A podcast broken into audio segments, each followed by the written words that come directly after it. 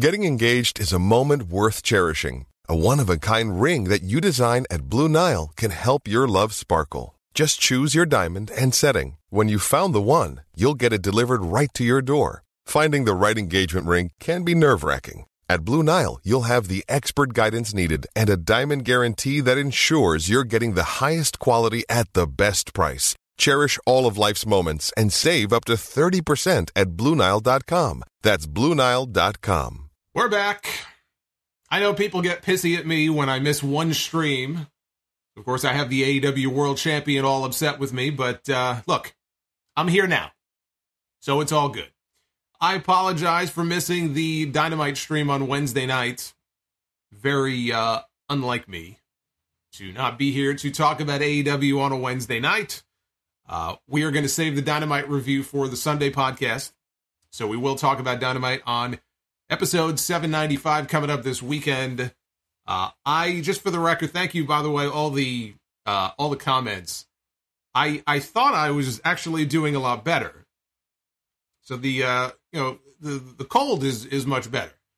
Uh, but there's something else going on. I thought I was getting better, and uh, that is not the case. But we are going to get through the stream anyway, and then I will figure out what I what I need to do because uh, I I actually don't feel well at all right now. But we are going to talk about SmackDown. So as long as you guys spend your time with me here on a Friday night, uh, it's all good. Tonight was all about the bloodline. I feel like a broken record saying that every single week. But every Friday night, SmackDown is all about the bloodline storyline. Roman Reigns was not there tonight. Solo Sikoa was not there tonight, but Jimmy Uso was. And as it turned out, Jey Uso was there too, as was the wise man Paul Heyman, who had a very eventful week between his promo with Cody Rhodes on Monday night and then Paul, of course, uh, back here tonight. We got our answer. It appears we've gotten our answer about whether or not the Usos, both Usos, are going to be allowed into Canada for Elimination Chamber next week. Not only is Elimination Chamber in Montreal, so is SmackDown next Friday, 24 hours before the pay per view. They're going to be in Montreal. We know Jimmy Uso, because of his past DUIs, uh, is not allowed into Canada. I was not sure if that was the case for Jey.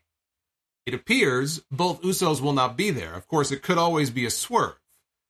And maybe Jey Uso does end up showing up in, in Montreal next week. But as of right now, based on what they did here uh, at the end of the show, it does not appear that the Usos will be in Canada next week, which kind of wreaks havoc a little bit with the idea that I had for how things will go at the end of the pay per view. But the good news is that the Bloodline has more than just the Usos. The Bloodline has Solo Sikoa.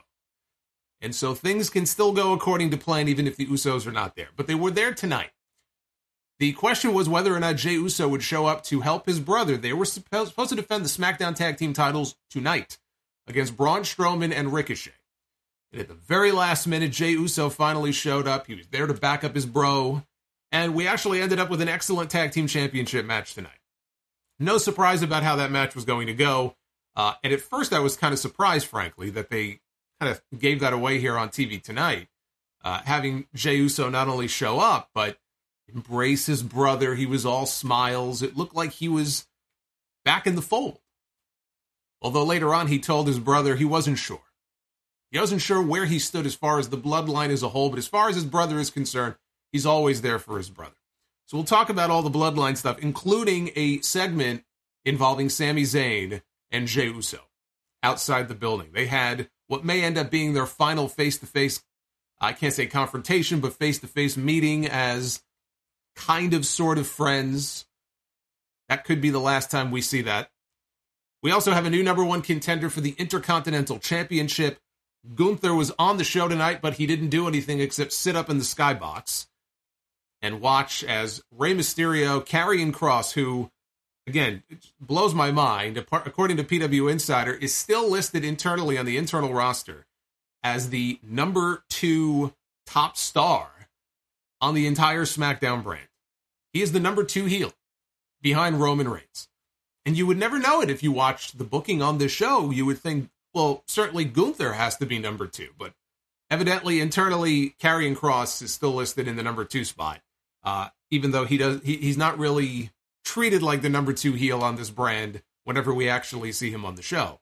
But we had Rey Mysterio, Karrion Kross, Santos Escobar, and Madcap Moss I will give you one guess as to who is going to Elimination Chamber to challenge for the Intercontinental Championship. And it probably is not who you think. But we'll get into all that. This is your SmackDown review here for Friday, February 10th, 2023. 400 likes is the goal tonight. And I will tell you that the one good thing about being sick this week and being indisposed and really being useless to the world, but not wanting to just lay around and do nothing, I had to do something. So I did take advantage of some of the downtime. What I did the other day was I spent several hours revamping Be the Booker. So I've taken some people out, I put some new people in, we've gotten rid of some of the riffraff, some of the uh, poison pills that I put in there. I will tell you that Dixie is no more. I got tired of seeing her face every single week. She would pop up in the, in the women's Be the Booker. Dixie is dead as far as Be the Booker is concerned. So I have made changes, but I have made another change, which I'm sure many of you will like, which is I've added another element to Be the Booker. Now, this is not something that we're going to be doing every stream. I will tell you that right now. I'm not doing this on every single stream, but I have added a match stipulation, Be the Booker as well that currently has over 30 different match types. I've got more match types in Be the Booker than WWE has in 2K23. Just some fun stuff, because I know you guys enjoy that segment. If we can get 400 likes on the stream, we will do the new and improved Be the Booker later on tonight. Uh, we kick things off tonight with Paul Heyman, who was already in the ring all by himself. There were no other bloodline members with him. He had the WWE Championship over one shoulder, the Universal title over the other shoulder, and I was thinking about this as I as I watched him standing there in the ring tonight. We have seen Paul Heyman, if you add up over the last, I'd say eight years or so, all the time that Paul Heyman has spent on television, standing with Brock Lesnar and standing with Roman Reigns, there is nobody on the WWE roster who has spent more time with those two championships over his shoulder than Paul Heyman. Paul Heyman is the true tribal chief. It just so happens that he's part of a different tribe, but a tribe nonetheless. So I thought that was pretty cool. You will not find anybody on this roster who has had those titles over his shoulder on television in the last decade more than that man. It's amazing. So he talked about, as our wise man, that he was here tonight to drop a few pearls of wisdom on us, as he always does that promo on Monday night was fantastic. And apparently it was the brainchild of Paul Heyman and Cody Rhodes. They were able to put that together on their own. And what we ended up getting out of it is one of the best promo segments that we've seen in a very long time. So he had some more uh, pearls of wisdom. To, oh, that's right, CM Punk. How could I forget? Thank you, EJ. Not only Brock Lesnar and Roman Reigns, but CM Punk as well. That's right. Although usually he would come out and hold the title up, right? He wouldn't really have it on his shoulder. But I'm telling you, nobody has had more screen time with those top championships than Paul Heyman. A glorified coat rack. That's exactly what he is. He said ever since he and Brock Lesnar conquered the Undertaker's undefeated streak of WrestleMania, says he doesn't offer offer predictions. He gives us spoilers. And he's got a bunch of them for us tonight. So the island of relevancy is under a two-pronged attack. Here on SmackDown, it's Sami Zayn who he called a crazed psychopath. And he said, Our first spoiler of the evening was that Sami Zayn is not here this evening. Can you imagine, he said, Sami Zayn? He goes, Let's be real. Can you imagine Sami Zayn as your undisputed WWE Universal Champion? And the entire crowd apparently thought so because they cheered and they started chanting for Sami. said, but it's not just on SmackDown that this is happening. He goes, on Monday Night Raw, we have Cody Rhodes, the same Cody who physically backed him into a corner on Monday night. And then he started mocking, he did the mocking voice, uh, repeating some of the things that Cody said to him. He called him a dumbass, said he didn't realize that Dusty Rhodes raised an idiot for a son. Said these are not just wrestling championships, this is the very plasma that runs through the veins of the bloodline. It's the air that they breathe. It's the reason for their very existence. It says it's the family crest of the Anoa'i and Fatu dynasties. Sami Zayn at Elimination Chamber, Cody Rhodes or WrestleMania. Let's be clear without these titles, there is no island of relevancy, there is no bloodline, there is no Paul Heyman. He said, without these titles, there is no Roman Reigns. And up from behind Heyman popped the man in the same black hoodie from last week who attacked Roman from behind. It was Sami Zayn. So that first spoiler was incorrect. Sami Zayn was there. Obviously, he got a big pop. So Hey- Heyman finally turned around to see what all the commotion was about, and his eyes practically bugged out of his head. Sami asked for the microphone, which Heyman obliged, and he handed it to him. He told Paul to calm down. He goes, You're sweating. Said, I'm not going to hurt you, but if I wanted to, I could have by now. He goes, Don't you think it's a little weird? If I wanted to, I could have dropped you like a bag of dirt. And no one is here to protect you. He says, If this was a month ago, Solo already would have been here, Samoan spike to the throat. He would have been on the ground. Jimmy Uso would have been here, super kicks. He'd be down on the ground. Same thing with Jey. But you're here all by yourself. he says, You know why? He says, Roman Reigns' days as champion are numbered. Now the walls are closing in and everything is crumbling. He said, I left the bloodline. Me. Because I left the bloodline. Jey Uso walked out on his own. What do you think happens next? What do you think Jimmy does next? You think he sides with his abusive cousin, or will he side with his twin brother that he shared the womb with? I don't know if I would necessarily use that as a rationale. We have had twins here on this show before. I think back to the days of the Bellas when Nikki Bella once told her sister that she wished she had died in the womb. Sometimes things go sideways with twins, they don't always get along. Just wanted to remind you of that classic Raw moment. I can't believe they didn't put that in a video package a few weeks ago. He said, What about Solo? How long until that blows over? He says, And even you, Paul, the special counsel, the wise man, the way you look at Roman Reigns, he goes, It's a little weird. A little weird, like the sun shines out of his ass. But now here you are talking about life after Roman Reigns. You know what every other member of the bloodline knows? You know it. The bloodline is on its way out. And Paul, I know you're in the business of doing spoilers, so here's one. Roman Reigns has exactly eight days left. Eight days from tonight in Montreal at Elimination Chamber is all that Roman Reigns has left. And Paul Heyman put his hand out for the microphone. And instead, Sami pulled him in close and he said, Hey, Paul, tell Roman Reigns he doesn't have to worry about Cody because I am going to be the one to take him down. And so that makes the second time in five nights that Paul Heyman has been left rattled by one of Roman Reigns' opponents. This was not as good as the goal that we mined from the segment with Heyman and Cody on Monday night, uh, but Sami got his point across. And, you know, he brought up Cody. He, did, he wasn't going to endorse Cody in the way Cody endorsed him because he's the one getting the championship match, right? So Sami isn't so much interested in putting any, anybody else over. Uh, I thought what they did on Monday was masterful. The way that they had Cody bring up Sami and talk about him. You know, obviously I support Sami. I look forward to wrestling Sami. I thought that was very smart. But again, Sami got his point across here. Uh, I I would be uh, placing my bets though on the other Paul Heyman spoiler about Roman not losing his championships at Elimination Chamber because Roman Reigns is not losing his championships at Elimination Chamber. No matter how hard people are going to will it into existence, it will not happen. It's going to be a lot of fun.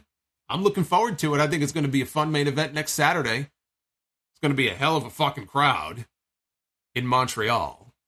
Uh, but there will be no championship change. In fact, one thing to possibly look forward to next week, and I don't know, I don't know that Sami knows. Uh, I don't know what the status is of this music because the whole thing with CFOs, and I think it might have been a CFOs thing, and they're phasing that out. So I, I don't know if they can even use it. Uh, but Sami was on a podcast, the Sick Podcast. I should have renamed this podcast the Sick Podcast this week. And he was talking about possibly using his old Worlds Apart theme in Montreal next weekend at Elimination Chamber. He said, if it were going to come back, I feel like that would be the time to play, uh, time and place to do it. I've said this in other interviews. I feel like it would be kind of taking a step backward. And that's something that he has said before in other interviews when he's been asked about the old music. Everybody loves the old music. Uh, well, not everybody, but a lot of people love the old music. And Sami before has talked about not wanting to go back to the old music. He wasn't necessarily the biggest fan of it. He sees it as a step backwards, so he's he's reiterating that point here in this interview. He says like he says I think maybe a new song is in the cards, but I feel like that song even though people have a real fondness for it, uh, it seems like it would be a step backwards. From a character's perspective, it just feels like uh, that's what it would be. At the same time, doing it for a one night thing in Montreal might be cool. I don't know. Now, Drew McIntyre heading into Clash at the Castle was, I mean, he was not beating around the bush. He was flat out teasing uh, the return of Broken Dreams, which they ended up using part of Bro- Broken Dreams as, as uh, part of his entrance uh, for his match with Roman Reigns. This this comes off to me. I don't know if he was he might have been asked that question by somebody. I don't think he brought it up himself, uh, and it comes off like he just doesn't know. And again, I don't know what the status of that music would even be as far as the whole CFOs thing is concerned. I think it would be cool for him to come out to that music. I think it would be great at WrestleMania when he and KO win the tag team titles to play worlds apart instead of his new music. So uh, we'll have to wait and see. He he wasn't teasing it so much, I think, as he was just giving his honest opinion on it. Speaking of Drew McIntyre, he was up next. We had Drew McIntyre and Sheamus taking on Hit Row, everybody's favorite tag team. They are lighting the world on fire. They're lighting the world on fire on Friday nights. Didn't you hear? Hit Row, man. We got Top Rope Dollar. We got Ashanti the Adonis. We got B-Fab. I mean, they have been the MVPs of this show. All right, I'm just, I'm, I mean, I'm just, how many times can I possibly fuck with you people? So McIntyre threw Ashanti the Adonis around for a little bit before Top Rope Dollar took 25 beats to the chest from Sheamus on the apron. Sheamus then set up for the Brogue kick to Ashanti because Top Dollar was actually never tagged in. So Flop Dollar tried to run interference. He ate a Claymore kick. Drew saw him coming because he's not that fast. So he cut him off with a uh, Claymore.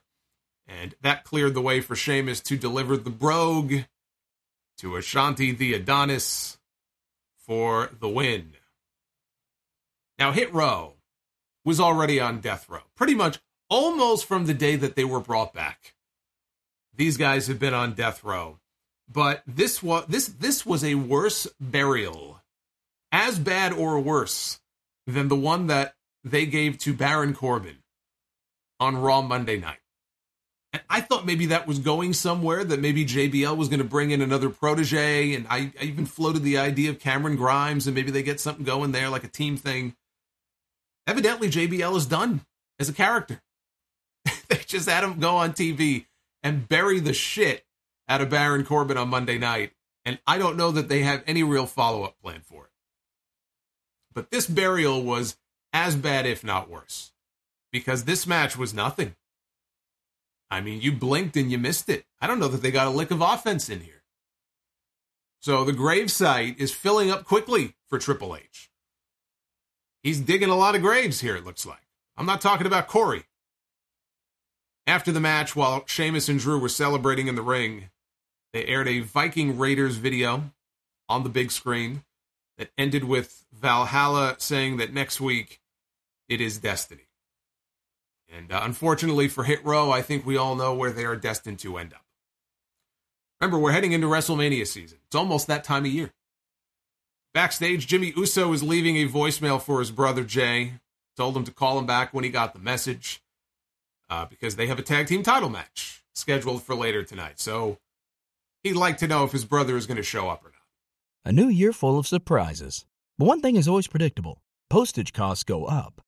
Stamps.com gives you crazy discounts of up to 89% off USPS and UPS services. So when postage goes up, your business will barely notice the change. Stamps.com is like your own personal post office, wherever you are. You can even take orders on the go with the mobile app. No lines, no traffic, no waiting. Schedule package pickups, automatically find the cheapest and fastest shipping options, and seamlessly connect with every major marketplace and shopping cart. There's even a supply store where you can stock up on mailing supplies, labels, even printers. Stamps.com has been indispensable for over 1 million businesses just like yours. All you need is a computer or phone and printer.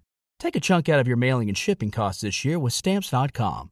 Sign up with promo code PROGRAM for a special offer that includes a four week trial, plus free postage and free digital scale. No long term commitments or contracts. That's Stamps.com code PROGRAM. Hello, it is Ryan, and we could all use an extra bright spot in our day, couldn't we? Just to make up for things like sitting in traffic, doing the dishes, counting your steps, you know, all the mundane stuff. That is why I'm such a big fan of Chumba Casino. Chumba Casino has all your favorite social casino style games that you can play for free anytime, anywhere with daily bonuses. That should brighten your day a little. Actually, a lot. So sign up now at chumbacasino.com. That's chumbacasino.com. No purchase necessary. VGW Group. Void were prohibited by law. See terms and conditions. 18 plus.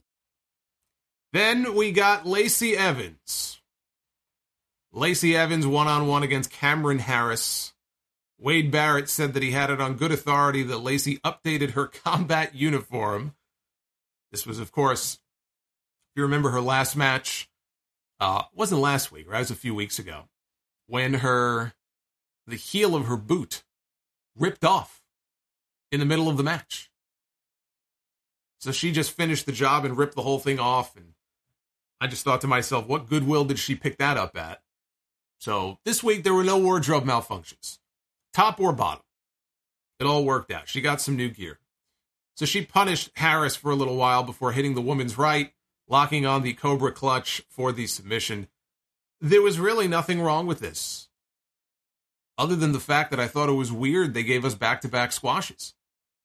Hit row match was a total squash, and they go right from that to this. So that was a little strange to me. I don't have any issue with them doing squashes on these shows, as long as they don't overdo it. Uh, I think squashes can be good for character development, uh, showing off, you know, one's move set if they're debuting or if they're returning. So there's definitely a value in doing squashes on these shows. Uh, I just think it was questionable to put these back to back like this. So to the back, where Paul Heyman was with Jimmy Uso, who still could not get a hold of his brother. Heyman wanted to know what happened earlier when he was out in the ring and the ginger psychopath was threatening him and nobody from the family, which really would only be Jimmy because there was nobody else around. Uh, none of the other members were there to help him. Jimmy said, he pointed to his phone and said, You know, my dog, I've been trying to get a hold of my brother. So he then had an idea and he smiled. In case Jey doesn't show up tonight, he asked Paul Heyman, he goes, You know, you could watch my back. So he's floating the idea that Paul Heyman could be his partner, which Paul agrees is a terrible fucking idea. And he told Jimmy that you're going to have to go it alone out there. And Jimmy said, My brother will be there. I assure you, my brother will be there.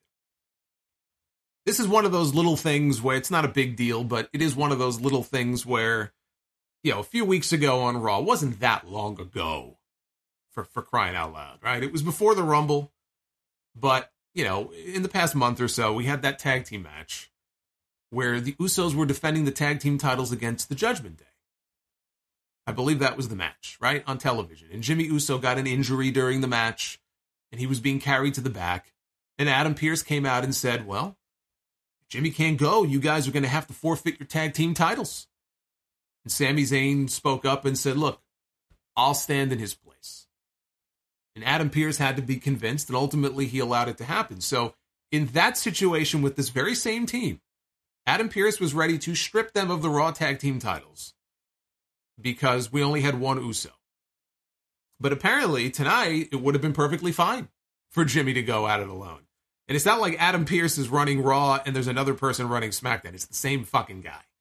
So it's just one of those little inconsistencies. Uh, I would not read anything into Solo Sikoa not being there to step up and be his partner because if Solo Sikoa was there, the story they told tonight with Jey just doesn't work, which is why he wasn't on the show. So after a break, Adam Pearce, speak of the uh, the bald devil, Adam Pearce was there. And Adam Pearce was in the back with Sonya Deville, who was very upset that she is not on this Elimination Chamber pay per view next weekend. Chelsea Green showed up asking for the SmackDown manager so that she could file a complaint against the Raw manager. Adam Pearce said that it's me. Same guy. Both shows. and she claimed that she has uh, facial amnesia. She asked if she was. Uh, she actually looked over at Sonya and said, "Yeah," or or uh, I guess she looked at Pearce, but she wanted to know if he was discriminating against her. And then she looked over at Sonya and said something, and Sonya didn't want to have anything to do with her. So Pearce said that instead of filing complaints, you both want special treatment. But around here, if you want to earn opportunities, you have to win them. So he had an idea. The idea was that the two of them would be a tag team for a match later on tonight against two of the women in the Elimination Chamber match next weekend Raquel Rodriguez and Liv Morgan.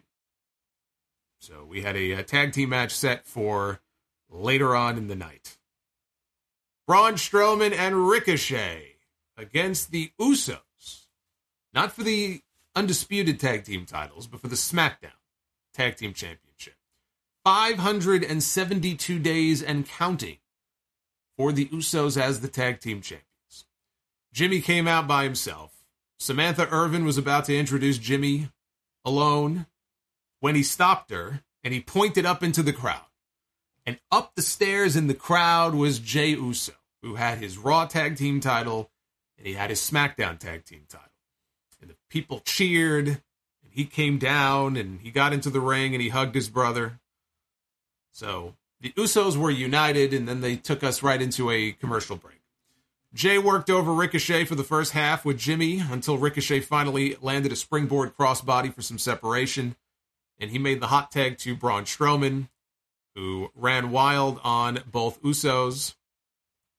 They did the spot, which is which has been their finish in the tag team matches they've done, where Braun will get Ricochet up on his shoulders and they'll walk over to the opponent. Ricochet will then do a senton off of Braun's shoulders uh, onto the opponent. So they did that to Jimmy. Jey, though, pulled his brother out of the ring. Actually, he pulled Ricochet. He pulled Ricochet out of the ring, and Braun Strowman couldn't believe it. They had the tag team titles won, uh, but at the very last moment, Jey Uso saved the titles. So Braun is stunned, and then he gets up.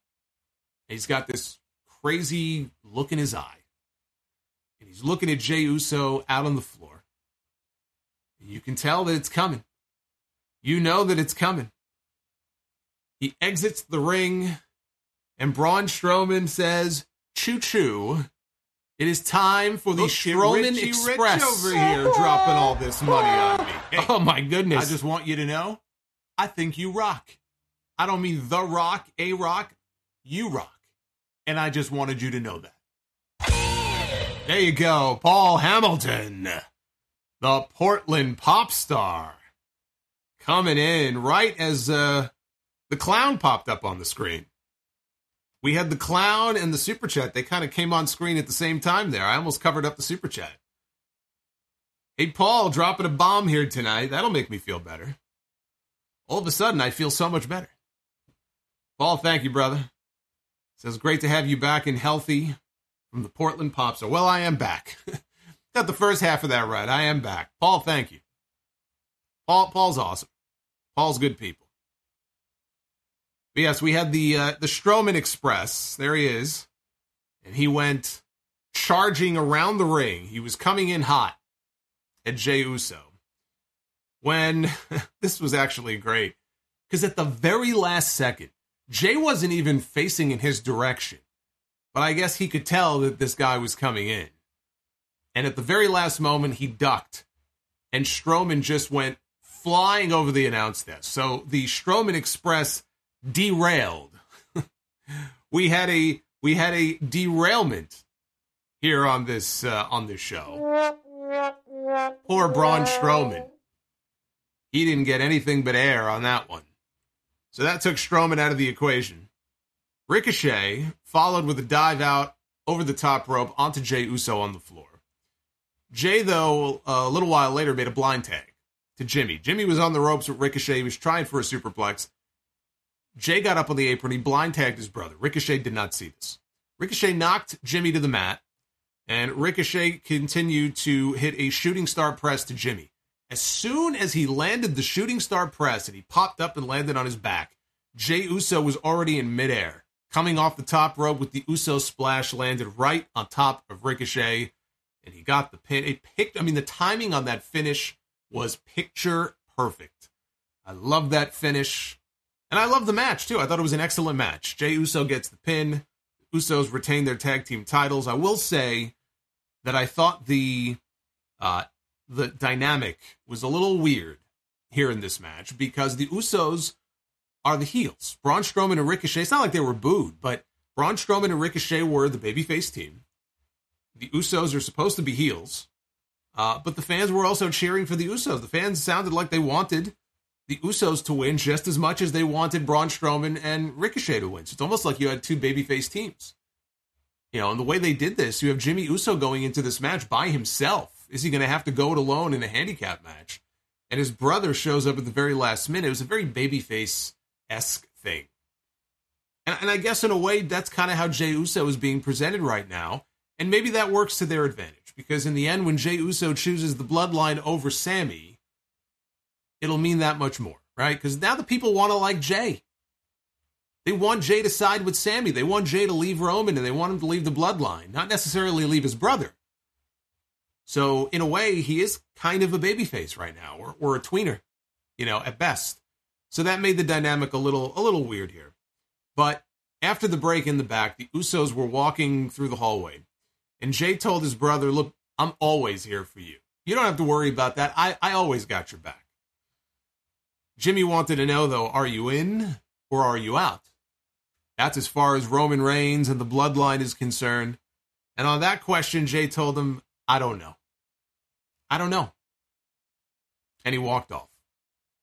Paul Heyman, he was hiding behind a column, it looked like, behind Jimmy a few feet away, like a peeping Tom, peeping Paul. He walks up to Jimmy and says, Was that your brother? Goes, Did he say anything? And Jimmy said, uh, Nah, he just left. And Paul smiled like every like he believed him and like everything was okay, and then he walked off. Now I want to skip ahead a little bit. I want to just wrap up the bloodline segments here and now. A little bit later on in the show, we got a shot of Jey Uso. He was outside the building. He had left the arena. He was walking through the parking lot. He was surrounded by the big WWE trailers. And he ran into Sami Zayn who happened to be standing there waiting for him. He welcomed him back. He said, Look, I, I don't want to put you in a tough spot, but I know that Roman, uh, I know Roman pretty well. Goes, I know, let's get rid of this clown. Why is he still on my screen? Get out of here. Strowman the clown. He kind of blends in sometimes, you know. I, I mean, he could be there for half the review. I could forget that he's even there. So he says, you know, I know Roman Reigns pretty well, but you know him even better, right? He's your family. You can't imagine Roman forgetting what Jey did at the end of the Royal Rumble.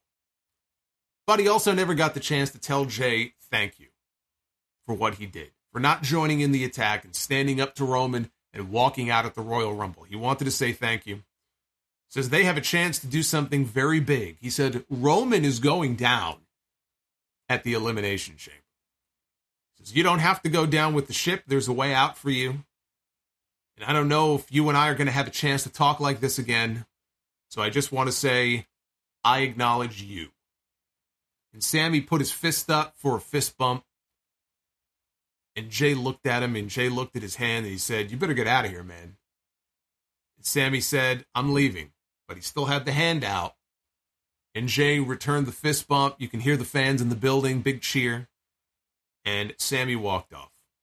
So that was a good segment. I always enjoy the the interplay with Sami and the different members of the bloodline.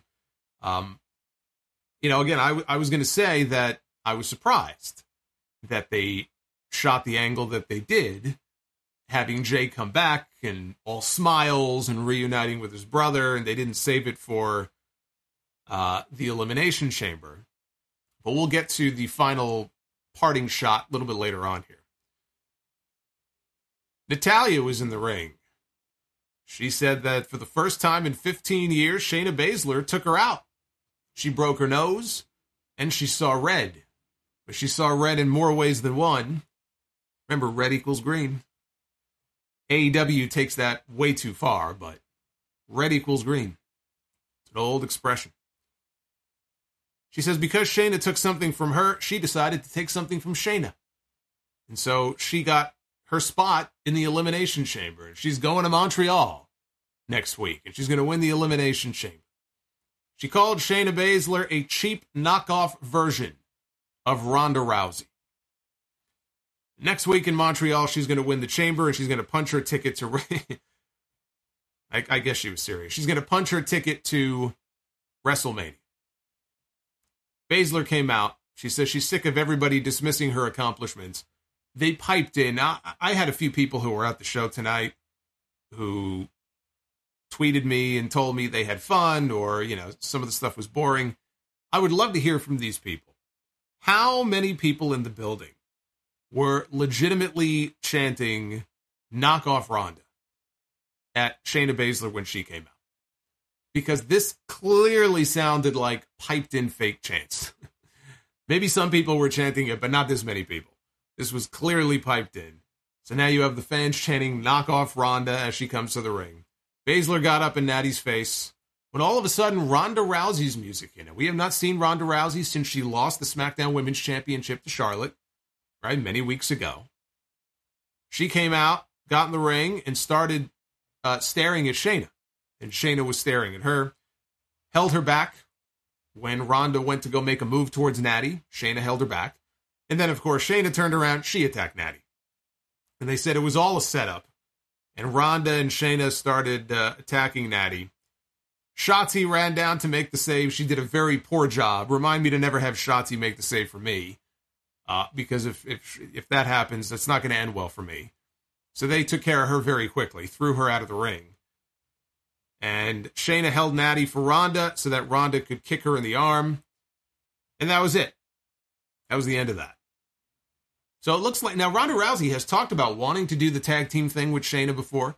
It looks like that's the direction we're headed in, that they may be challenging soon for the women's tag team titles. The problem with that, if that is the direction they're going in, I don't know, but it seems that way. If they're going to be challenging for and winning the women's tag team titles, who do they have in the division right now who could believably challenge them? Dakota Kai and Iyo Sky? who are also heels, by the way. That doesn't work. Who else is there? You know, we had a match that came up after this with Ronda, or not Ronda, with uh, Raquel and Liv as tag team partners. I could see them building the two of them up as, as a tag team going forward. In fact, I could see that being a WrestleMania match for the women's tag team titles if they get the titles off damage control before then. But you look at the, the state of the so called division and look, I have no problem with them sort of demoting Ronda Rousey down the card and not having her challenge for the main title. That's fine with me. Because I thought her her most recent run was fucking terrible. But who could believably challenge them? Even if they called up a team from NXT, if they called up, and I think Casey and Kayden Carter, or Katana Chance and Kayden Carter, are due for a call up from NXT. They just lost their NXT women's tag team titles uh, that they were holding since August. I mean, little little Katana Chance is going to come up and believably challenge Ronda Rousey and Shayna Baszler for the tag team titles. I just I don't see there being very many teams who could believably challenge them so they can win them.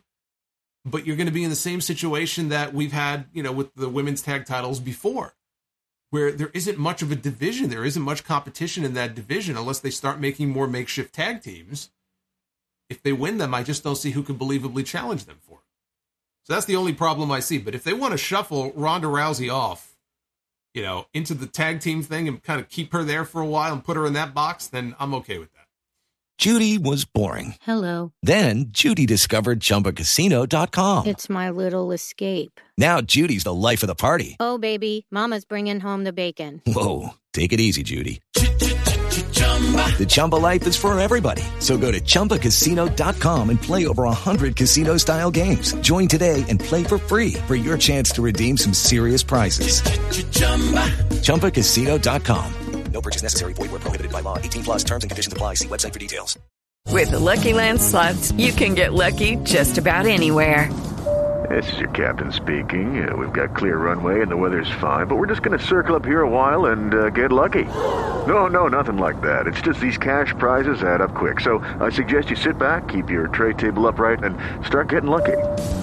Play for free at LuckyLandSlots.com. Are you feeling lucky? No purchase necessary. Void where prohibited by law. 18 plus terms and conditions apply. See website for details.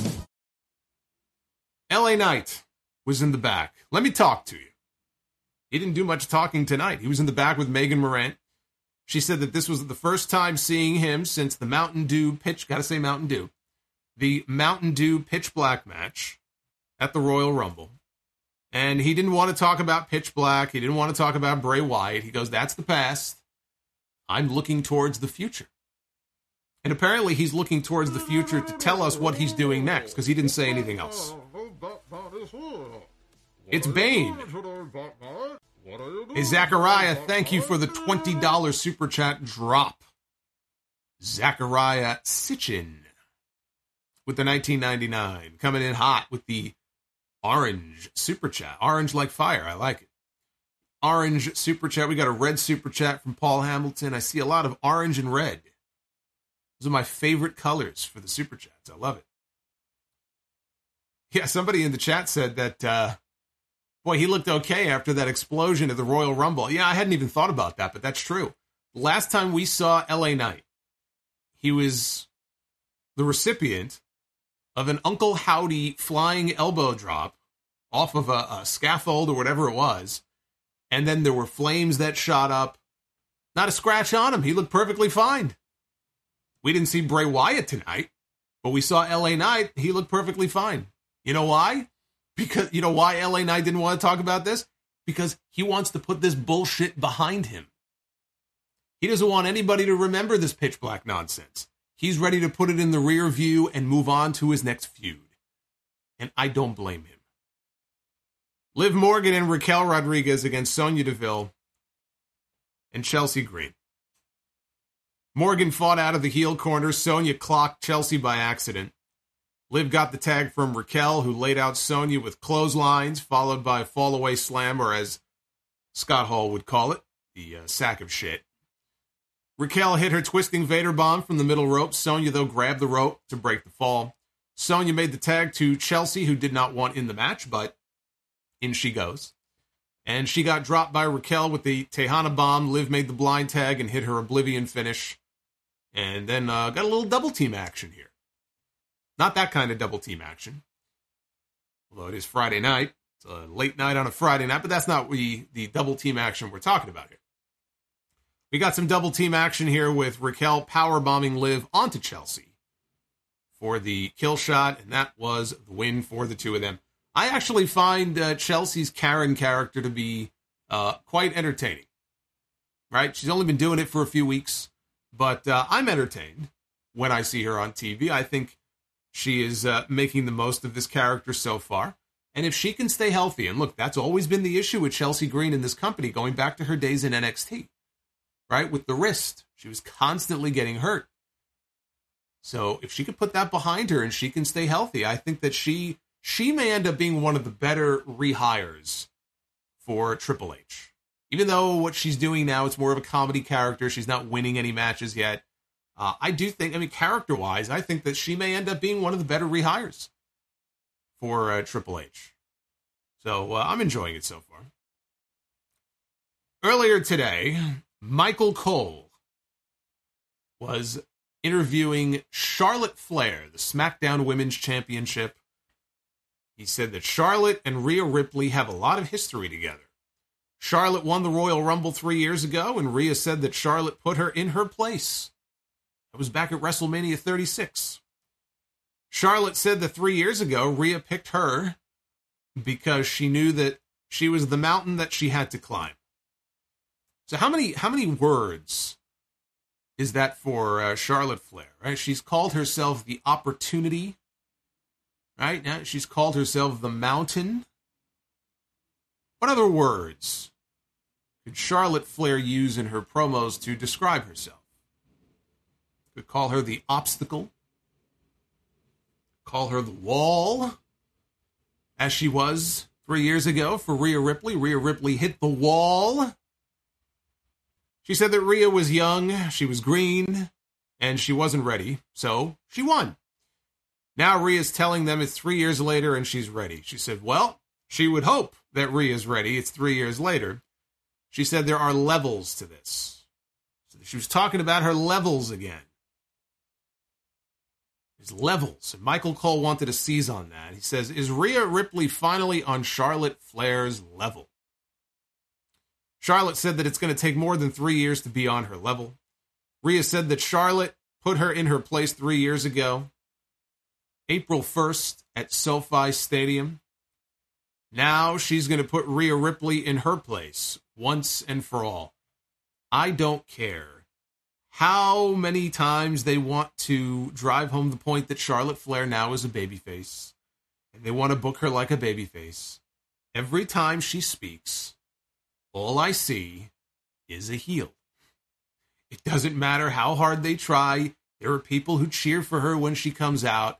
When she is out there, when she's sitting in the back, doing a sit down interview, and she's talking about her opponent, and she's describing herself and her 14 times this and her 14 times that, she is a heel.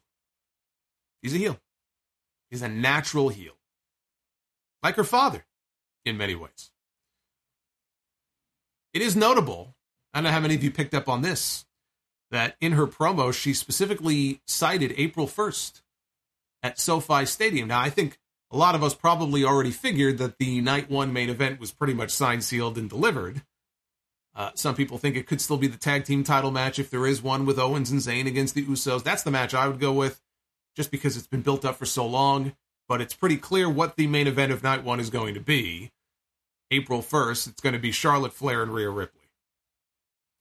But the main event of this show was a fatal four way to crown a new number one contender for the Intercontinental Championship. I love it. Putting the spotlight back on the IC title. Although I, I would not have put this in the main event. I would have had the uh, tag team title match. Now, they immediately cut to a segment in the back with Jimmy. So I guess they, they did it this way for a reason, right? We had the segment earlier with Jey and Sami. So because of all the other segments, they couldn't put the tag team title match in the main event, so we ended up with this. And this this was good, although this was not as good as the uh, tag team title match. But we had a fatal four way match with Karrion Kross with Scarlett. We had Madcap Moss with Emma. We had Rey Mysterio and we had Santos Escobar. Gunther and Imperium were up in one of the skyboxes. They were way up there watching the uh, the action unfold. There was a great little exchange early on in the match with Rey and Escobar, and we've had this once or twice before. They have found themselves in the same match, uh, and we've seen Rey and Escobar, you know, go at it for a little bit. We, we I don't think we've really had that big one-on-one singles match yet, uh, but this was fun for what it was. They had a little exchange. Escobar wanted Rey uh, actually, before I even get to that exchange, there was another exchange I love too. So even before that, Rey is down, right? Karrion Kross has Rey Mysterio down. And Escobar sees uh, Rey, and he wants a piece of Rey. Kross told him, he goes, It's been a while. Nice to see you. And Escobar says, This is me. I'm Lucha. Like, let me have him. I'm Lucha. And Kross tells him, he goes, I was Lucha too. Excuse me and kind of shuffles him off to the side. So never forget, never forget Lucha Underground. Every single man in this match except for Moss was a part of Lucha Underground. Rey Mysterio had a stint there when he left WWE for a while. He was in Lucha Underground. Karrion Kross, of course, he was the White Rabbit. I'm not talking about the Bray Wyatt White Rabbit. He was the Rabbit King, Killer Kross, And Escobar was there for uh, quite a while, actually as King Cuerno. I don't remember if he and Kross would have wrestled each other during that uh, period of time, but uh, I like the little nod there to their uh, their history in Lucha Underground. Then we had the fun back and forth with Mysterio and Escobar, which should either be a SummerSlam match. SummerSlam is going to be at Ford Field in Detroit, big stadium show, side of WrestleMania 23. Right? They'll probably have 50,000 people in that stadium. That'd be a great place for it, either SummerSlam or WrestleMania next year. We need a program and a big one on one match with Rey Mysterio and Santos Escobar, with Rey putting Escobar over. Escobar ended up on the apron, kicked Moss away. Rey leapt from the ropes onto Moss and Kross on the floor. Escobar followed with a suicide dive. I can't even say onto Moss. If you remember those King Cuerno uh, suicide dives, he's like a missile. He doesn't launch onto you, he launches into you, he goes through you. So he launched himself into Madcap Moss, and the cameras then cut to Imperium up in the luxury box ahead of the final commercial break. After the break, Escobar nailed Rey with the Phantom Driver, had the match won if Moss did not break up the fall. Escobar got a top rope hurricanrana takeover on Madcap and got another near fall. Escobar got sent to the floor. Rey hit Kross with the 619, but then Scarlett tripped up Rey. And that distracted him long enough for Kross to deliver the cross hammer to the back of Rey's head. Escobar dove at Kross, who did not quite make it over the top rope. So he ended up rolling under the bottom rope instead. In the ring, Moss was on the top, and he had to make a choice. Do I dive out onto the floor, onto Kross and Escobar, or do I hit this leaping elbow drop onto Rey Mysterio, who's down in the ring? And there were a lot of dumb baby faces, right? Thankfully, he was not a victim of dumb babyface syndrome, as I call it, DBS and he made the right choice. He delivered the top rope elbow to Rey Mysterio, hooked the leg, and he got the pin. Madcap Moss has earned the right to be demolished by Gunther in Montreal at Elimination Chamber next Saturday. I can't really say that this was a surprise to me because when this match was first announced earlier today, and I looked at the four men, I said, Rey Mysterio, he was my pick, but Rey and Gunther, they've wrestled before right? They've worked together before. The other two guys were heels. And I just I just don't see them doing that. I don't see I don't care how high up in the in the pecking order they have Karrion Kross. He's a heel. So is Gunther. So I didn't see Karrion Kross or Santos Escobar challenging for the championship. That left Madcap. I thought maybe they would shock people, and that's what they did. So probably the least likeliest choice for most people watching this show is the one they put over. And you know, look, it's Gunther. So I think that he can not not that he can. I'm sure he'll probably give Madcap the best match of his life. Uh, but it's a fucking warm up for Gunther, right? For whatever he's doing at WrestleMania, which should be a triple threat with Sheamus and Drew McIntyre. So whatever, you know, the match at Elimination Chamber, like I said, it, it's just it's something for him to do. It puts Madcap in a position to go out there and have a great match, even though he's going to lose and then we'll figure out where to go from here as far as WrestleMania is concerned. So I don't have an issue with that. Uh, our parting scene, though, the show was not over. Our parting scene in the back, Jimmy Uso was standing there, and Paul Heyman comes and puts his arm around Jimmy, or as he called him, "Hey Jim." So he puts his arm around Jim, and uh, he said, "I was just on the phone with the tribal chief because I would have put you on the phone with him, but you know, the reception in here is not great. Because he's very proud of you, and you're 100% right. Your brother is very loyal to you.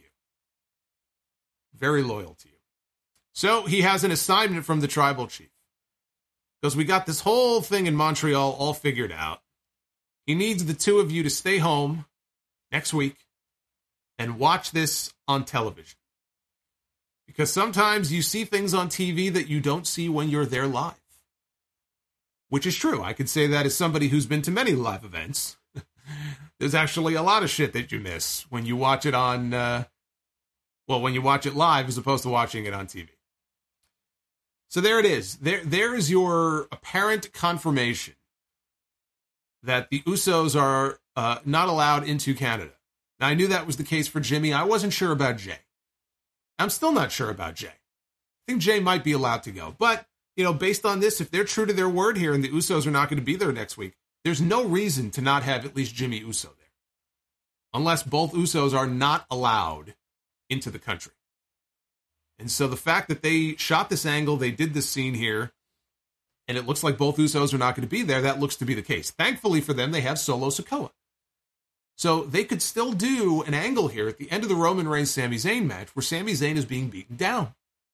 And Kevin Owens comes out, he makes the save, and we get the big reunion at the end of the show in Montreal, big pop, for the reunion between Kevin Owens and Sami Zayn.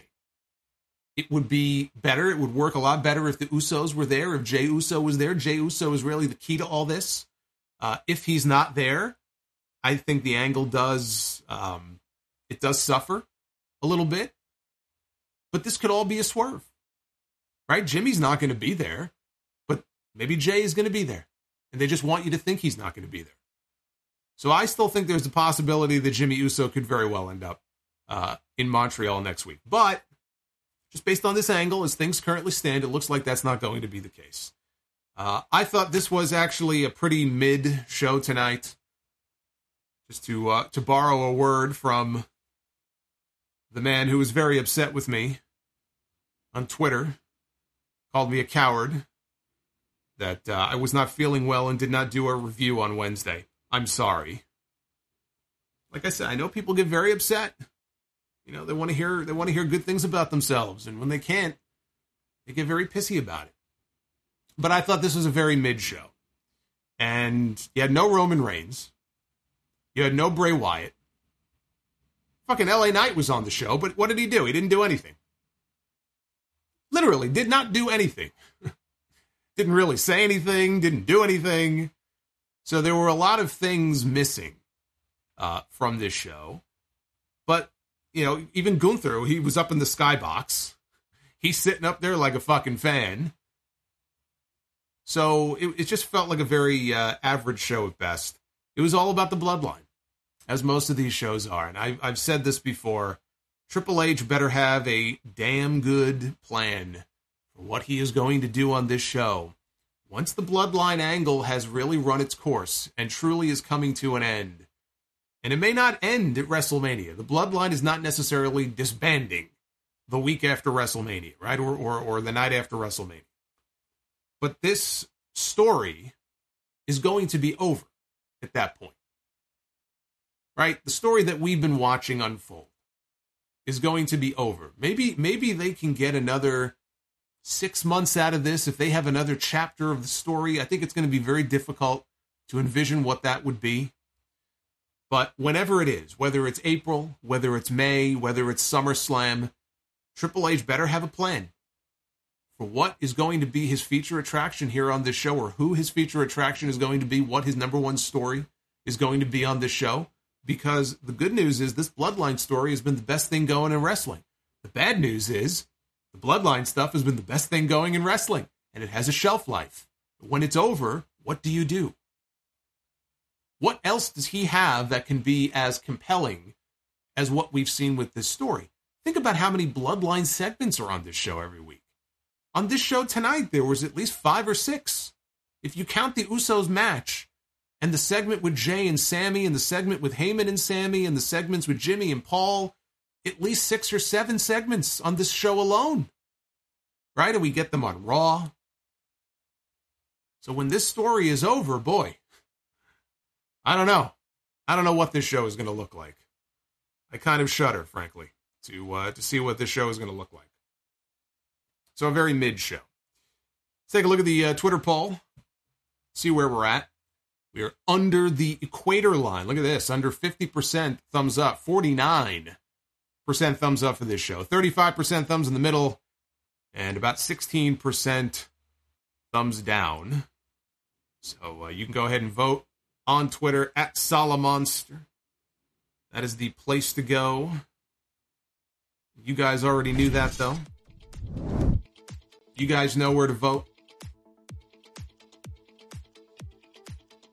Right, there's no uh, no one's complaining about voter fraud here in these polls. These polls are on the up and up. You know what's not fair? I'll tell you what's not fair. The fact that Netflix hides thousands of shows and movies from you based on your location and then has the nerve to raise their prices on you. Yes, they've just raised their prices once again. Now, you could always cancel your subscription in protest, but Netflix has a lot of great content. So instead, you could be smart about it and make sure that you're getting your full money's worth by using ExpressVPN like I do. You know, you may not be aware of the fact that what's on Netflix in your country is different from what somebody in, let's say, the UK or Japan has on theirs. Using ExpressVPN, I can control which country I want Netflix to think I'm in. ExpressVPN has over 90 countries to choose from, so every time I run out of stuff to watch, I just switch to another country to unlock new shows. I just watched a movie called Jolt that sounded interesting to me. It's about a bouncer who lets all of her rage out after her lover is murdered. You can't find it on US Netflix. But with one tap of a button, ExpressVPN sent me to Germany, where I was able to watch it, and I never had to leave my house. And here's the best part it's not just for Netflix. You can use ExpressVPN to unlock shows and movies on other streaming services too. It's also super fast and it works on your phone, laptop, and smart TV, so you can watch on the big screen with no buffering. So stop paying full price for streaming services only to get a fraction of their content. Get your money's worth at expressvpn.com slash solomonster. And don't forget to use my link so you can get three extra months of ExpressVPN free. That's E-X-P-R-E-S-S-V-P-N dot com slash solomonster. ExpressVPN.com slash solomonster. Uh, we have Fire Panda starting us off here. The uh, $10 super chat wishing good health to our host. Gives us uh, so much entertainment. Thank you, Fire Panda. I appreciate that. Yeah, it's very weird. I mean, it just, you know, you, you guys heard me and saw me on the stream Monday night. You know, it started out okay. By the end, I was just dying. And uh, I was mostly over it this morning. And now there's there's something else going on, and I am just, I don't know. I don't know what to do. I will have to figure it out. That's my problem. That's not your problem. Right? As long as I'm here doing this, that's all you need to worry about. Uh, we have Jackie Fowler with the $12 super chat. WWE needs Bret Hart to introduce Sami Zayn at Elimination Chamber, just like he introduced Sami on the May 4th, 2015 episode of Raw in Montreal when he answered John Cena's U.S. Open challenge. I don't think he does. I mean, I, I certainly will uh, never argue against the cameo from Bret Hart. You know, and you know Bret's going to get a big ovation in Canada, no matter where it is. But I don't I don't think uh, Bret is needed in this spot. I would not want to do anything or send anyone out there that is going to overshadow Sami's moment. When Sami debuted, he was a newcomer on the main roster. So they sent the legend out there to basically endorse him. Right? He came out and he got a great reaction. Sami Zayn, though, that was, uh, you know, God, it was eight years ago, right? Everybody knows who Sami Zayn is. That place is going to be ready to blow when Sami comes out. So I actually, I would not do anything to dull the reaction. I don't think Bret is needed in that spot. Uh, Mr. E 1976, here's to the tip jar. Thank you for everything you do. Mr. E, thank you. Thank you very much. Oh, it's my arm and my chest are killing. Uh, Bobby's World 2110 with the $10 super chat. uh, after Monday's admittedly terrible Be the Booker, uh, my girlfriend asked that people stop liking the videos. LOL. I do not support this message. Drop an elbow on that like button. Tell, tell your girlfriend that would be a terrible idea. And I am offended that she would even suggest it. Uh, Crash is the rat problem as bad as they say it is in New York. Well, it depends what kind of rats you're talking about here. Are you talking about like uh, you know when MJF talks about rats, or are we talking about actual rats? Uh, if you're talking about actual rats, the answer is yes. It is pretty bad. Uh, Dr. Dakota Scorpio, whether you are healthy or whether you are unhealthy, you are staying alive, staying alive. Get well soon, Solomonster. Thank you, uh, Doctor. The Doctor is in. I may need a doctor here when we're done on this stream. Uh, Jimmy White had fun at the show. First time in a while since going. Just looking forward to hitting up the casino before I leave. Yeah, they were at the uh, Mohegan Sun tonight. Paul Heyman made reference to it during one of his promos. Uh, Isaac with the uh, three bucks. Eric Bischoff said the Bloodline is a far better story than the NWO. Do you agree? That may have been one of the most uh, sensible things I've heard Bischoff say in a while. Uh, I do agree. I do agree. And of course, you know, people are going to pick that apart and they're going to go, "Oh my God, how could he say that? How can you say that? Look at how successful the NWO." That's not what he was saying. He's not talking about business. He's not talking about success. He was asked a question, I believe, on his podcast. I don't know if he if he was prompted by Conrad or somebody. Um, if you're talking about it as a pure story, uh, this story has just so many different layers to it. Uh, it's just a better, more well told story. I agree with Eric Bischoff.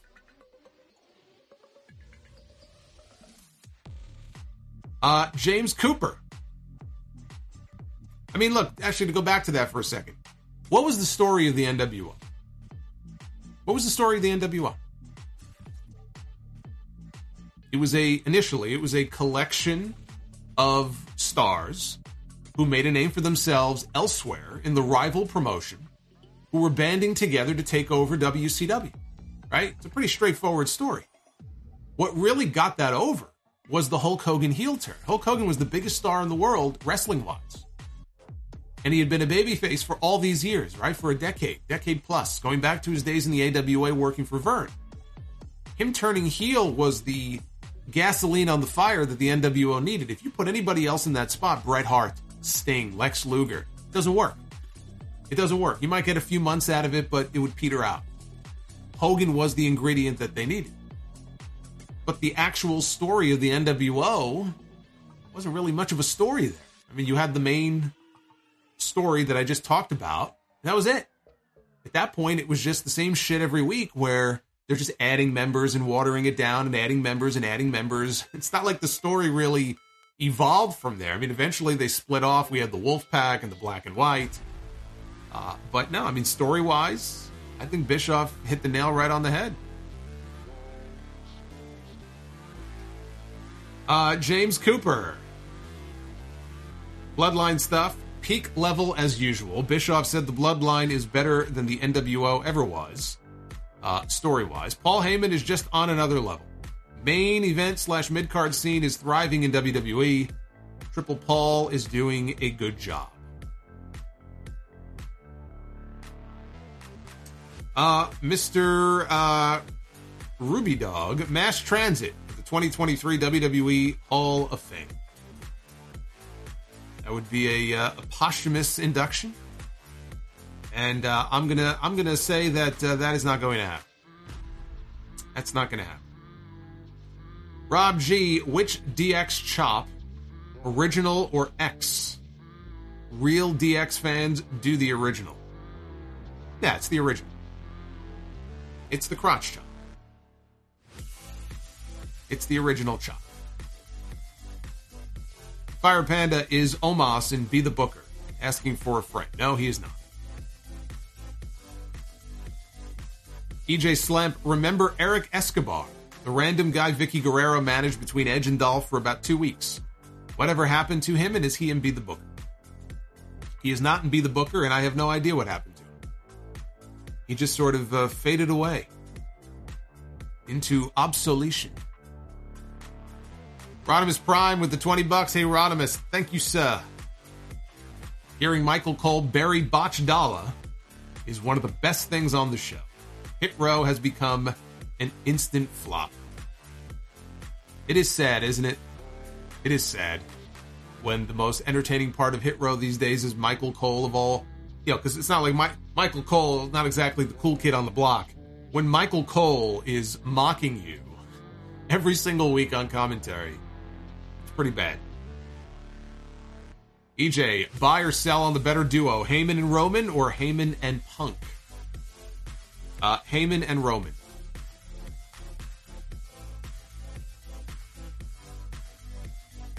Uh, Samoan fan wasn't feeling good Wednesday. Hookers were a bad idea. I wish somebody would have told me about that. Hookers and blow. No, it sounds sexy, but that doesn't always go well together.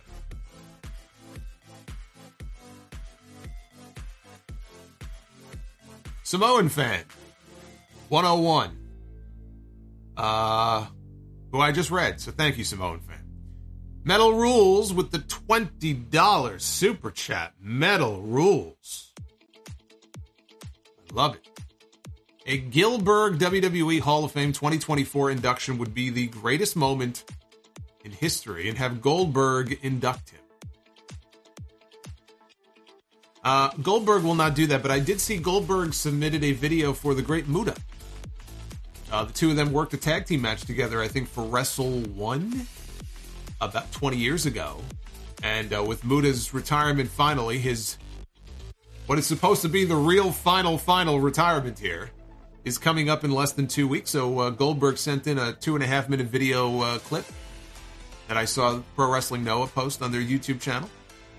It was very nice of him to do. Uh, Paul Hamilton, again, thank you for the Hundy bomb. I don't know what else to say, man. You were uh, unexpected here tonight, but I love the run in from Paul Hamilton dropping the $100 super chat from the Portland Pops. I hope things are well over there in Portland. You're on the other coast. Uh, Drew McIncock says uh, S in front of Hit Row. You have my opinion of them. Zachariah with the 1999 super chat. Is the wild card rule back from the dead? Since the women's division is mixed up, i.e., Rhea against Charlotte, and does that mean that after the Chamber, will Cody make his first appearance on SmackDown in years? Yeah, I would think Cody will make an appearance. First of all, the wild card rule is non-existent.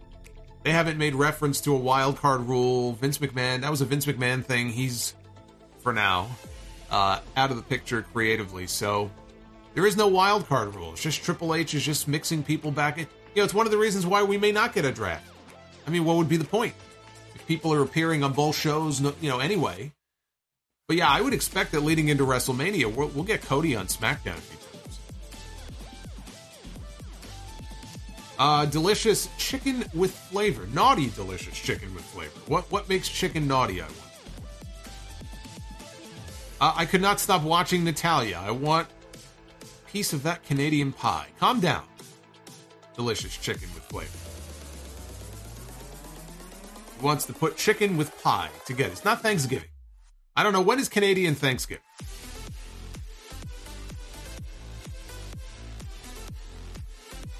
Uh, Ray Rock.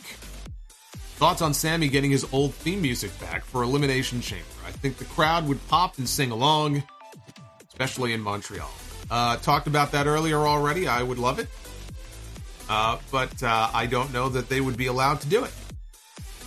But Sami seemed like for, you know, as a one night thing, he'd be in favor of it. Hey, Ian Israel, thank you, thank you very much. Uh, he has been a channel member for 15 months. Loving the content. Thank you for all that you do. Thank you for being a member. Memberships are open. I was told uh, last week that memberships, you can now uh, become a member or gift memberships to other people now, even in the mobile app. You were not able to do that before. I believe that has changed, and now if you are on mobile, you can do that. So just be aware of that. Uh, delicious chicken with flavors is Sonya Deville and Chelsea Green, new tag team name. Should be KWA Karens with Attitudes. Lucky Land Casino asking people what's the weirdest place you've gotten lucky? Lucky? In line at the deli, I guess? Aha, in my dentist's office. More than once, actually. Do I have to say? Yes, you do. In the car before my kids' PTA meeting. Really? Yes. Excuse me, what's the weirdest place you've gotten lucky? I never win and tell. Well, there you have it. You can get lucky anywhere playing at LuckyLandSlots.com. Play for free right now. Are you feeling lucky? No purchase necessary. Void where prohibited by law. 18 plus. Terms and conditions apply. See website for details. With the Lucky Land slots, you can get lucky just about anywhere. This is your captain speaking. Uh, we've got clear runway and the weather's fine, but we're just going to circle up here a while and uh, get lucky. No, no, nothing like that. It's just these cash prizes add up quick. So I suggest you sit back, keep your tray table upright, and start getting lucky. Play for free at LuckyLandSlots.com. Are you feeling lucky? No purchase necessary. Void where prohibited by law. 18 plus terms and conditions apply. See website for details. Yeah, I guess they would. They, they kind of had an odd couple vibe going on. I, I, you know, I could see that being a team also if they want to start creating teams for the quote unquote division, even though there really is no division. Uh, Liquid Sharingan has been a channel member for 10 straight months. You know what that means?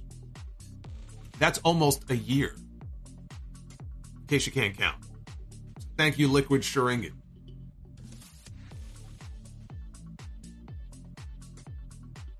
Anti M Bishop 07 with the $5 super chat. Hey, look at that. Dr. Dakota Scorpio just gifted a channel membership, the lucky recipient is Deputy Dog. Deputy Dog has been deputized by Dr. Dakota Scorpio.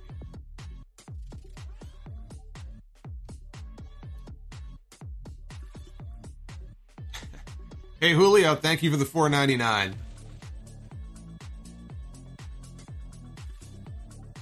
What a nerd. what a what a nerd I am. Uh Anti M Bishop, Evening Solomonster. Great hog show last week. Thank you. Thank you. Oh, thank me. Thank all the talent. You know, they're the ones out there busting their ass. SmackDown was good tonight. Dynamite was a mixed bag, and uh, he says, "Get well soon." To Jerry Lawler, all the best. Thank you, Anti M Bishop. We will talk about the uh, the Lawler story and all the other news. Not not a lot of news going on this week, but what news there is, we will talk about that on the podcast on uh, Sunday. It is Super Bowl Sunday too, by the way. Of course, I'm going to have my Super Bowl prediction. You didn't think you were going to get out of a Super Bowl Sunday sound off without me giving my completely irrelevant prediction for the big game on Sunday. You could drop a super chat if you want to, and uh, include your super, your Super Bowl predictions too if you want. Uh, delicious chicken is back. Says Gunther is going to make Emma and her boyfriend cry. Exactly what's going to happen at Elimination Chamber. Thomas Rondon, I'm sorry, your health is way more important than the show. Hope you're feeling better. Thank you, Thomas. Thank you, Thomas. I was I was feeling better. I, I don't know I don't know what is going on. but thank you. Naughty Delicious Chicken, the tribe, Chiefs, against the Wing, Eagles, on Super Bowl, or Super Brawl, ah, Super Brawl Sunday. Yes, indeed. Uh, Brumakian Productions, I can see some highlights of SmackDown after WrestleMania, after the Bloodline. Gunther, Sheamus, and LA Knight. Build the show around them. I think the, the future for Gunther is is the Universal title. It's just a matter of when. You know, it could be by SummerSlam, but I think uh, at some point this year, and not the end of the year either. At some point this year, that's the next logical step for him to uh, to take. Everybody is so hung up on him beating the Honky Tonk Man's record. Yeah, it would be cool, but you know, if, if the idea is well, we can't have him lose until he beats the Honky Tonk Man's record. So either we won't do the WrestleMania match with Sheamus, or, or Sheamus and Drew, or we will and he'll win, just to get him to break the record. Who gives a shit? The story is Sheamus winning the championship at WrestleMania. And that then frees up Gunther to even bigger things later in the year. What? Why? Just to just to break the Honky Tonk Man's record? Who cares? If it comes down to one or the other, I don't care about the Honky Tonk Man. It's the only thing the Honky Tonk Man has. He doesn't have anything else. He's been crowing about this whole greatest intercontinental champion of all time thing for the last 35 years. Let the man have his stupid streak. Uh, Dr. Dakota Scorpio, staying off Twitter for a few days is one way to help deal with the sickness. LOL. It does help. Bret Hart, can I get a birthday shout out if you were to be so kind, Mr. Monster? Absolutely. Thank you, Bret Hart, and a very happy birthday to you, sir. Uh, DEH Sires, after Mania, Jey should take over the bloodline, leading to Jey against Roman at SummerSlam or Money in the Bank. Jey needs to be a solo act for a while. Uh, I'm cool with that. I'm cool with the main event Jey Uso run. Once the Usos lose their tag team title 600 something days, they finally get beaten. Uh, that could be a way to extend the bloodline story, you know? To then shift the focus over to Jey Uso, who finally says enough. And you kind of build it around Roman and, and Jey. I mean, that's. There are other directions for them to take the story in. Uh, and that could definitely be one way. You know, you can go back to to Jey and Roman, which is how this whole thing started. Right? Bring it back around to that. Alex Jimenez, I'll be turning 23 in 30 minutes. Good to see you, Solomonster. Well, happy early birthday, Alex. You are now 20 minutes away from uh, age 23, so happy early birthday to you. DEH Sire, since Sean Ross Sapp pretty much assumes Jay White will be in WWE, who would feud with him first and which brand? I think it should be Styles or Balor. Uh, I think Seth Rollins would make for a great, uh, I guess doesn't have to be first opponent, but I think, you know, maybe as a first opponent, Seth Rollins and Jay White, I think that's another option. But, you know, Jay White and Balor, Jay White and, and Styles are also fine choices. Depends how they bring him in. You got to bring him in as a heel. Right? You got to bring him in as a heel. So, him and Rollins would seem to make more sense than, let's say, him and Balor. I have a feeling he's going to WWE as well. I don't know what his name is going to be. We should we should all we should all start guessing what Jay White's new name is going to be. Because Jay White, I mean, if we're being honest, right? Jay White's a pretty basic name. It's like John Smith. so, yeah, I mean, we're all used to referring to him as Jay White. But if they change the name, I mean, it, it wouldn't necessarily be the worst thing in the world, but what would they change it to? Right? That's that's the question. Naughty Delicious Chicken with Flavor. Do you see the great Khali being inducted into the Hall of Fame in the future? You know, I could I could see that actually.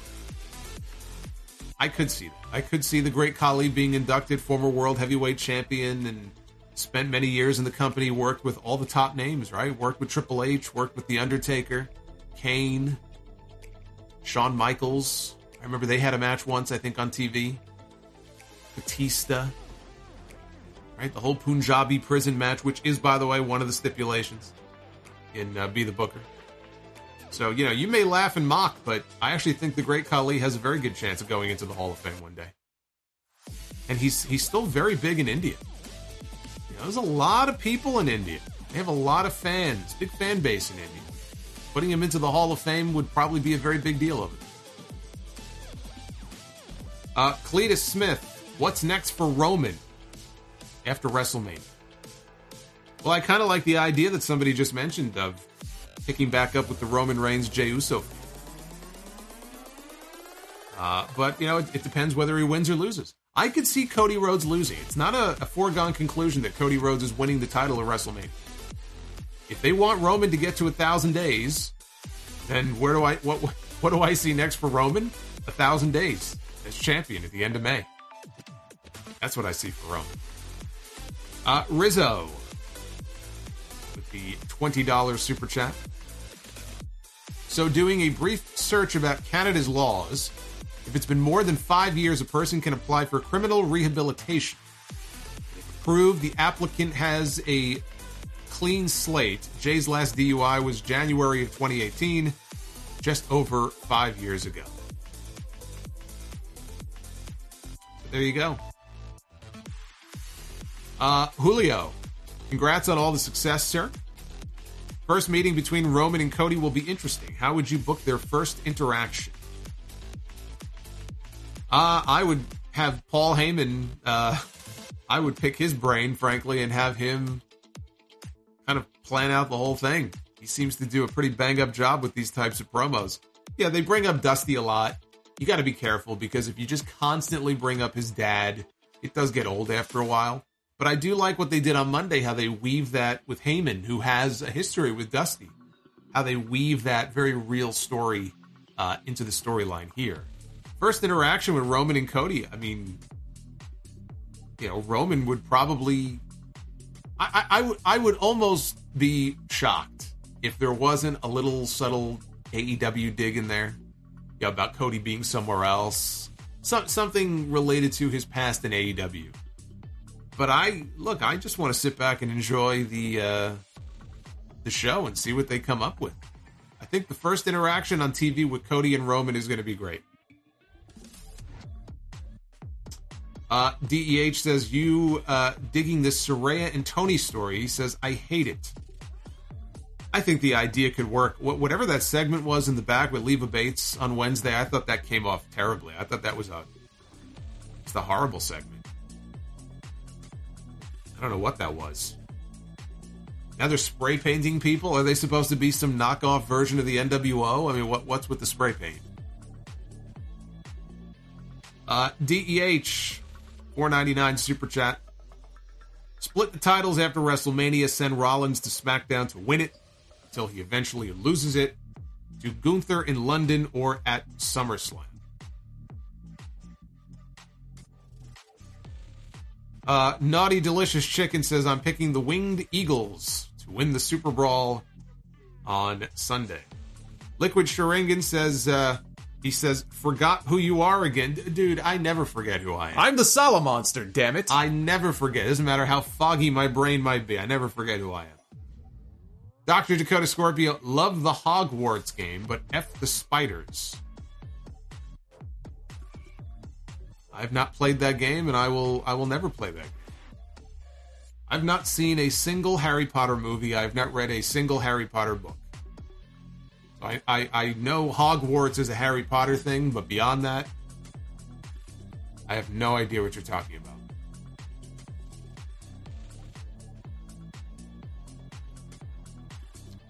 Jeffrey Hall's been a channel member for 17 months. Says he enjoyed his one hour of Rampage. Says, I think the show is getting better. Yeah, the show the show is still not must see for me, but it has its weeks. You know, they you can tell that Tony Khan has made a, a better effort to get some bigger names on the show, but yeah, to me, it's still a very missable show.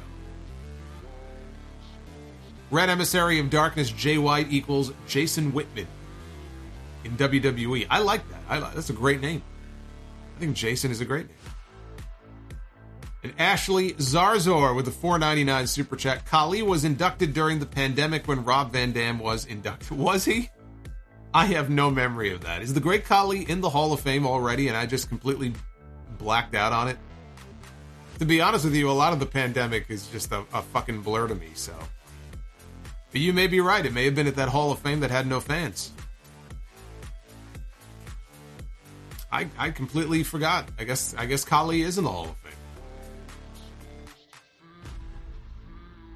See, so I'm not the only one who doesn't know about this because I got a question asking me if he'll go into the Hall of Fame. So evidently, I'm not the only one who didn't realize that he was already in the Hall of Fame.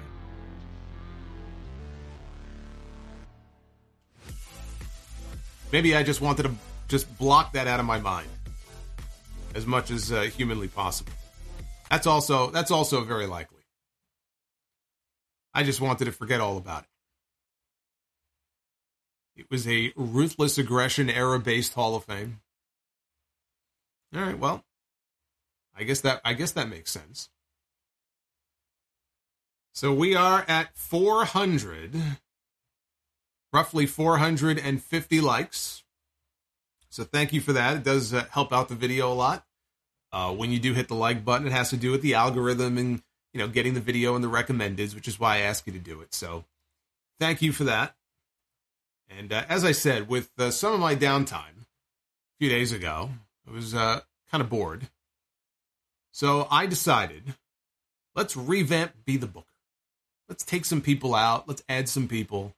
Let's add a stipulation, be the booker as well. I'm not going to do the stipulation thing every week. We'll uh, we'll save that for special occasions, but I think tonight would be a good night to uh, to debut that. So let us dive into the brand new season, the season premiere of Be the Booker. Ladies and gentlemen, it is now time to be the Booker. So here we go. With 455 likes and counting. New year, new season, same booker. Let's see if uh, our luck our luck might be different. I am hopeful that it, will uh, be very different than it was in the month of January. So we kick things off here with the men's Be the Booker. As the randomizer is working, it's in overdrive here. We begin with Volta. See that that guy on your screen, that's not Gunther, that's Walter. That's who that is. I already like where this is going. Actually, I think that might have been Walter's NXT UK debut. Is what that uh, that image is from. So there you go. I like it. We are off to a great start. Great start. With the Lucky Land slots, you can get lucky just about anywhere. This is your captain speaking. Uh, we've got clear runway and the weather's fine, but we're just going to circle up here a while and uh, get lucky. No, no, nothing like that. It's just these cash prizes add up quick. So I suggest you sit back, keep your tray table upright, and start getting lucky. Play for free at LuckyLandSlots.com. Are you feeling lucky? No purchase necessary. Void where prohibited by law. 18 plus terms and conditions apply. See website for details. You got Walter going one on one with the Big Show. Eh, Walter and the Big Show. You know what? Walter's in there. I got to give it the bell. I got to give it the bell.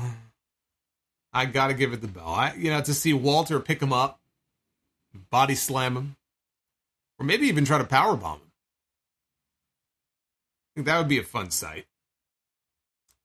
So now, let's pick a step, shall we? Let's see what kind of match Gunther and the Big Show are going to have.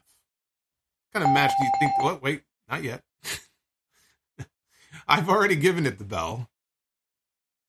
See, this is this is where we get to pick a step. G- Walter and the Big Show are going to have themselves a Kennel from Hell match. Oh boy. I shouldn't have given the bell. I went to the bell too soon. I went to the bell too soon. I should have waited. Walter and the Big Show in a Kennel from Hell match. Oh boy. Oh boy.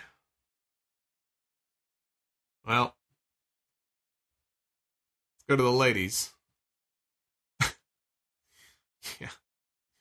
Yeah, Pepper, Pepper. Don't don't remind me. So on the ladies' side, we begin with Sarray from NXT 2.0. What has happened to Sarray? I can't even remember the last time I saw her on TV. Sarray, wherever she wherever she is, I believe she's still with NXT. It's going to be Sarray going one on one with Jazz. I'm kind of in the middle on this, so why don't we uh we'll we'll we'll go to the match types here. We'll let the match types decide. Let's see what kind of match type it should be. Jazz, a former WWE Women's Champion, against Sarray, and it will be a stretcher match between Jazz and Sarray.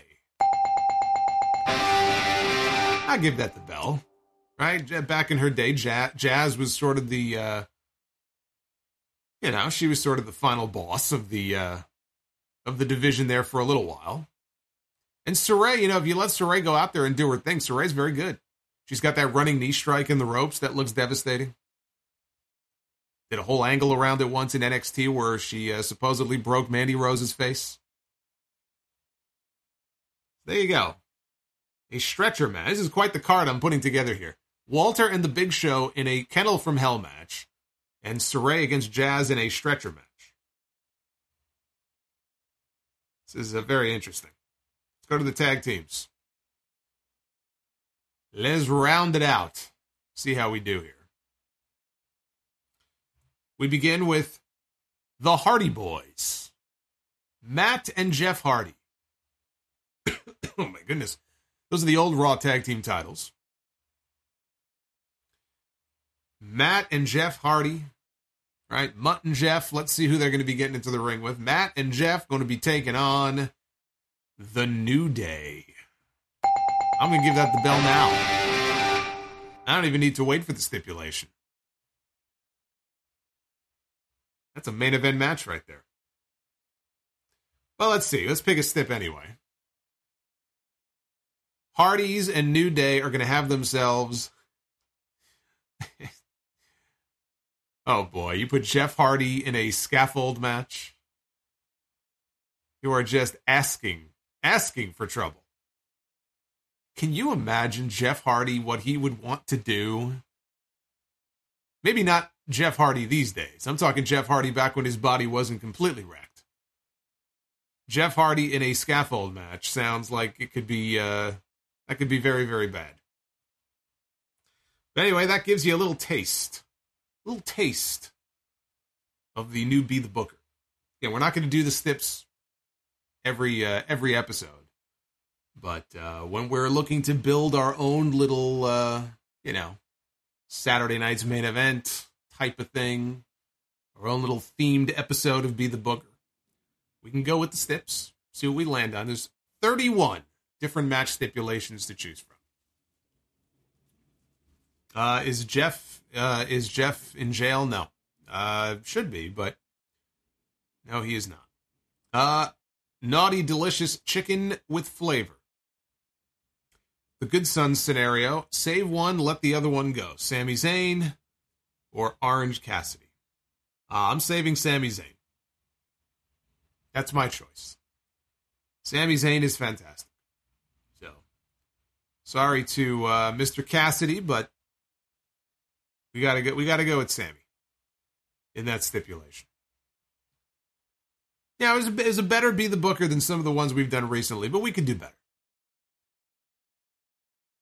We could do better. Hey, Anthony, Anthony Dominic, what's going on? It's good to hear from you. Yashiru, thank you. Have a good night. What is my wrestling memory? I, I don't know what you mean. My wrestling memory? I, I have a good memory for wrestling. I don't know what memory you're referring to. And Rizzo coming in, coming in hot here at the end of the stream, dropping 20 bucks. Rizzo, thank you. Rizzo has been all over the stream tonight. Uh, interesting idea I thought of since I'm one of 10 people watching NXT. Booker talks a lot of crap about the New Day. What if it's an angle to have Harlem Heat face them at stand and deliver? Uh, good night, solo and chat. Uh, that is not the plan. I'm, I'm I, I have not watched NXT yet from Tuesday. So I could be wrong. Maybe New Day was on the show on Tuesday. But my assumption was that Vengeance Day was pretty much going to be like once they dropped the belt, that was pretty much going to be it for the New Day. Um, but even if the New Day are going to stick around for a little while longer, Booker just said on his podcast that he thinks he's done. He, he thinks he's retired. The Royal Rumble was going to be his final in ring appearance, at least in WWE. That was going to be his final in ring appearance. So uh, there will be no Harlem Heat match uh, WrestleMania weekend. Would be a cool match, but not going to happen. Booker Booker is done. Booker is retired. Uh, Uffman says stipulation should be on pay per view reviews. Do you agree? I, I think that would probably make sense. I think that might make sense. We have a pay per view coming up next Saturday, so I'd consider that. That uh, I think that would make sense. Uh, naughty delicious chicken. What is your thought on WWE, NXT, and AEW wrestlers being hit with visa issues? Yeah, it's not just them. I mean, there there are wrestlers from the uh, Mexican promotions and other promotions who I don't know what it, I don't know what's going on, but there's a lot of people dealing with visa. Even Kenny Omega uh, missed a few weeks of TV because he was dealing with visa problems. So uh, Dragon Lee, we have not seen him yet on WWE television. He's dealing with visa issues. I don't know. I think they should all switch to American Express. You go. I'm here all night. Uh, thank you guys. Uh, this has been fun. Uh, it's good to be back in the saddle. Hopefully, there will be No more missed uh, streams. Again, I, I I was feeling better. Now I'm not feeling so great. I don't know. I don't know why, but we'll figure it out. We'll see how we feel tomorrow. But the uh, podcast should be a go for Sunday. That'll be episode 795, and uh, should be back here live on YouTube as always with you on Monday night, talking about the Go Home Raw uh, right before the Elimination Chamber. Of course, next weekend we'll have live coverage of the Elimination Chamber as soon as the pay per view is over, right here on the channel. Uh, but that's next weekend. So I will uh, I will tell all you guys. I'll remind all of you next week so you guys are well aware of it. And uh, before I guess before we leave, you know, maybe maybe you know he's been down on his luck lately, you know, and I I almost feel bad for for burying him the way that I did earlier when I was making reference to what happened on on Monday night. So before we head out, I just think it would be appropriate to say hello and say goodbye to uh, one of the new characters here on the streams. You're all very familiar with the Strowman Express, but of course, in any good circus, you have more than one clown. So everybody say goodnight to Corbin the Clown. He's been very down on his luck lately. I almost feel bad for the guy. So I figured, you know, let's send him on out for a curtain call here before we before we head out. But there he is. Corbin the Clown. Uh, God of Seduction. Just dropped a $28 super chat. Look at this. Cody Rhodes has some deep bags like CM Punk. What is going on? Well, the man's been running around doing media. He was at the, I guess, there's some kind of Star Wars, or not Star Wars, but Star Trek television show or movie or something. I know he was on the red carpet the other day. He's been all over the place. Probably not getting enough sleep. I know that feeling. Tsunami! the tsunami splash! There you go. I forgot all about that. That's one of our new super chat. The new $28 tsunami splash super chat. Good old Bronson Reed. Hey, uh, God of Seduction, thank you. Much love to you, my friend. All right, that's enough. That's enough fun for one night. I'm gonna get out of here. Have a great weekend, and don't forget Sunday brand new podcast. That'll be episode 795. So until then, be well Stay safe. I will try not to uh, piss off MJF going forward. And uh, I'll see you back here live on the streams on Monday night for Raw. Until then, take care, guys.